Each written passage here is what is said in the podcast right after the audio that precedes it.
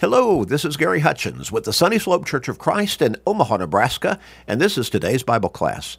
A short Bible study, only about 13 minutes, but every single day, seven days a week, keeping us in God's Word and thereby helping us to stay strong in our faith and even grow stronger because faith comes by hearing the Word of God. Romans 10 and verse 17. But being in God's Word every day, even for at least a short period of time, well, it helps keep us focused on our relationship with God and upon our spiritual lives, upon our soul's salvation. So this is an important time for us every day. We're thankful you're there, and we're thankful we can be here with you. Now, we always encourage you to share these short studies with everybody you can through Facebook friends, text messages, other technological means, with your family members, friends, work associates, neighbors, with literally everybody you can think of. You may help somebody turn their life around. You may help somebody go to heaven. What a great blessing for them, but also for you. So make that commitment. Start sharing today and every day with everybody you can.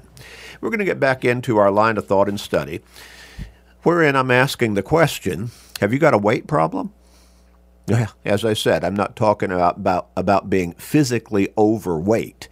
That's that kind of weight is spelled W E I G H T. I'm talking about have you got a wait problem, W A I T, where you keep procrastinating about coming to God through Jesus Christ, about getting your spiritual life and thereby your entire life straightened out. Are you waiting? Do you keep putting off doing what you know you need to do? Do you do you know you need to start getting into God's word? You start you need to start being at church services with the church every time they meet? Do you know you need to start thinking about how do I need to obey the gospel of Christ? I need to repent of my sins. I need to confess my faith in Jesus. I need to be baptized so the blood that He shed on the cross can cleanse me of the guilt of my sins. I know that. I know that I need to take those steps. I need to make that commitment. But I, I, I, I keep putting it off. That's a different kind of wait problem, isn't it? Is that where you're at? Well, we talked about Felix, a Roman governor who had the Apostle Paul under his custody in prison. We talked about how Felix had heard about Christianity. He wanted to know more about it.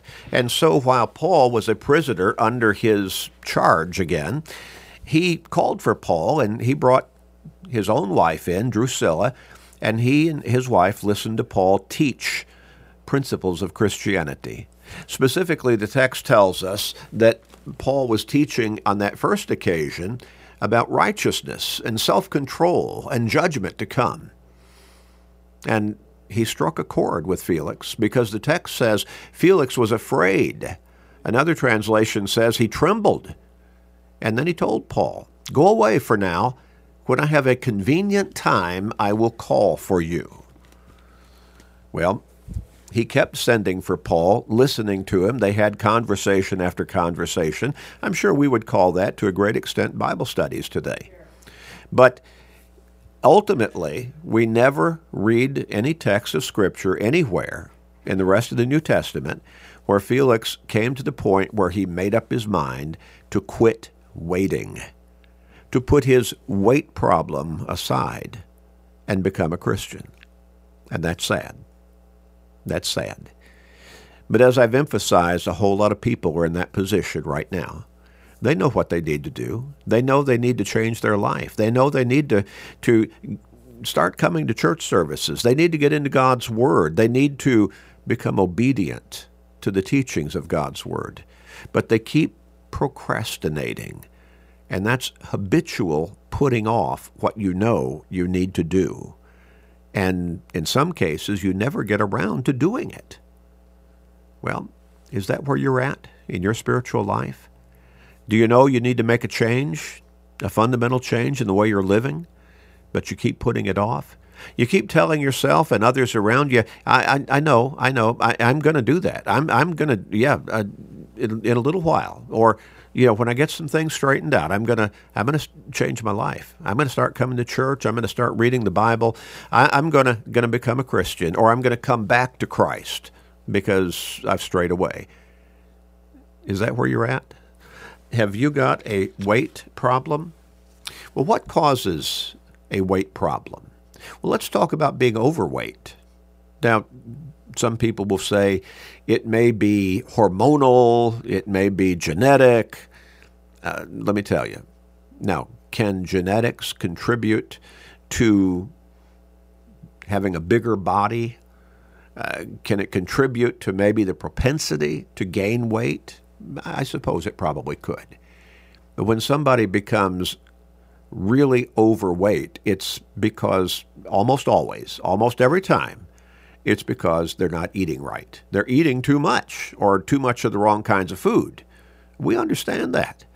So in order to in order to get over that kind of weight problem, being overweight, they have to change the way they eat, they have to change their lifestyle. They have to make up their mind and make the commitment.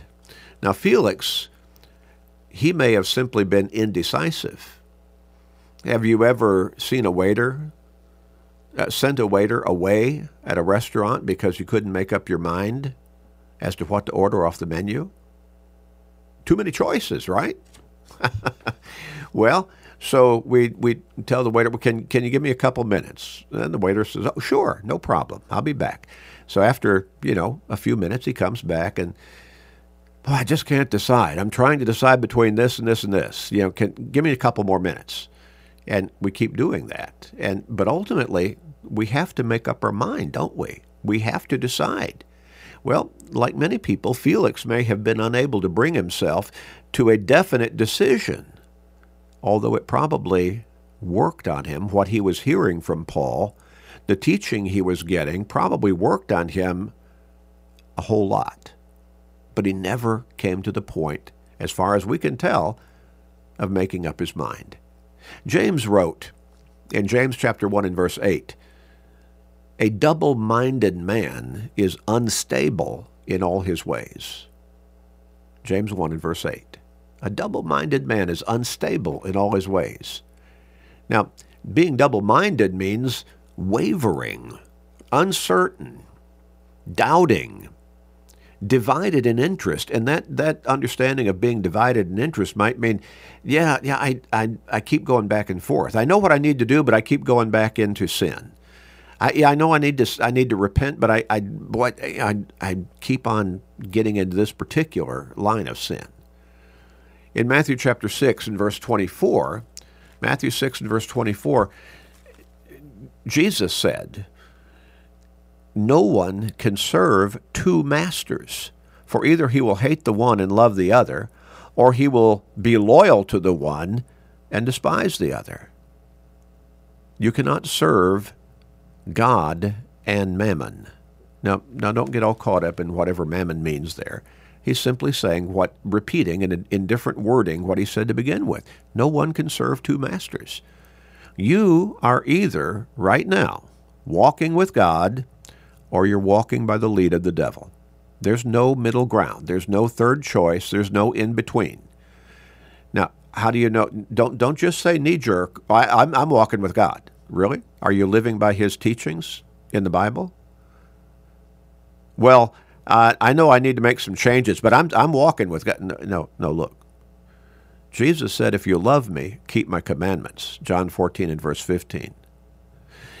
John the Apostle wrote in 1 John chapter 5, he repeated that same standard. He said, he said, By this we know uh, or, or for this is the love of God, that we keep his commandments. And his commandments are not burdensome. Are you keeping? I'm not talking about just those original Ten Commandments. I'm talking about all of the commandments written down for us in God's Word. Are you living by God's Word? Only if you're living by God's Word are you truly walking with God. If you're still messing around in sinfulness, James says in James chapter 4 and verse 7, you've got to make up your mind. He said, submit to God. And in submitting to God, he said, resist the devil, he will flee from you. Now, how do I resist the devil? I submit to God through his word, through his teachings. He goes on in the next verse and says, Draw near to God, and he will draw near to you. Cleanse your hands, you sinners, and purify your hearts, you double minded. See, you've got to get away from the idea that I can walk with the devil.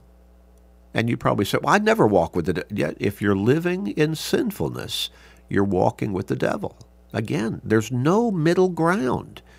You're either walking with God, living according to the teachings of His Word consistently, or if you're not doing that, then you're walking with the devil because you're sinning. You're sinning by not walking with God according to his teachings.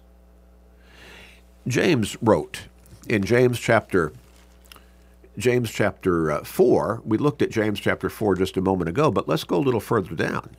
He says, when we pick up with verse 13, he says, Come now, you who say, Today or tomorrow, we will go to such and such a city, spend a year there, buy and sell, and make a profit. Whereas you do not know what will happen tomorrow. For what is your life? It is a vapor that appears for a little time and then vanishes away.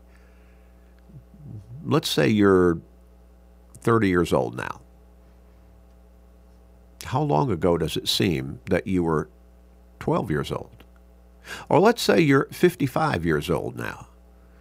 You remember when you were 30? Doesn't seem like 20 or 25 years ago, does it? And what about if you're if you're 65 years now?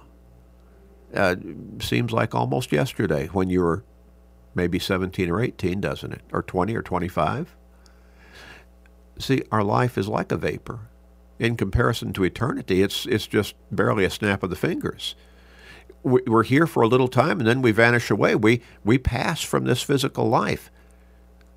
James goes on and says, Instead, you ought to say, If the Lord wills, we shall live and do this or that. But now that means we're going to have to submit our will to God's will.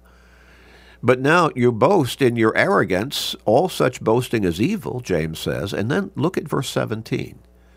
Therefore, to him who knows to do good and does not do it, to him it is sin and that's called the sin of omission. Felix knew he needed to make a change there based upon what he was learning from Paul.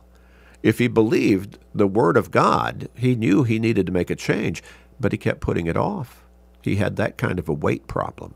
W A I T. We never see where he got over that problem. Well, to know what is good, what is right to do, and not do it? From that spiritual perspective, that's sin, James says.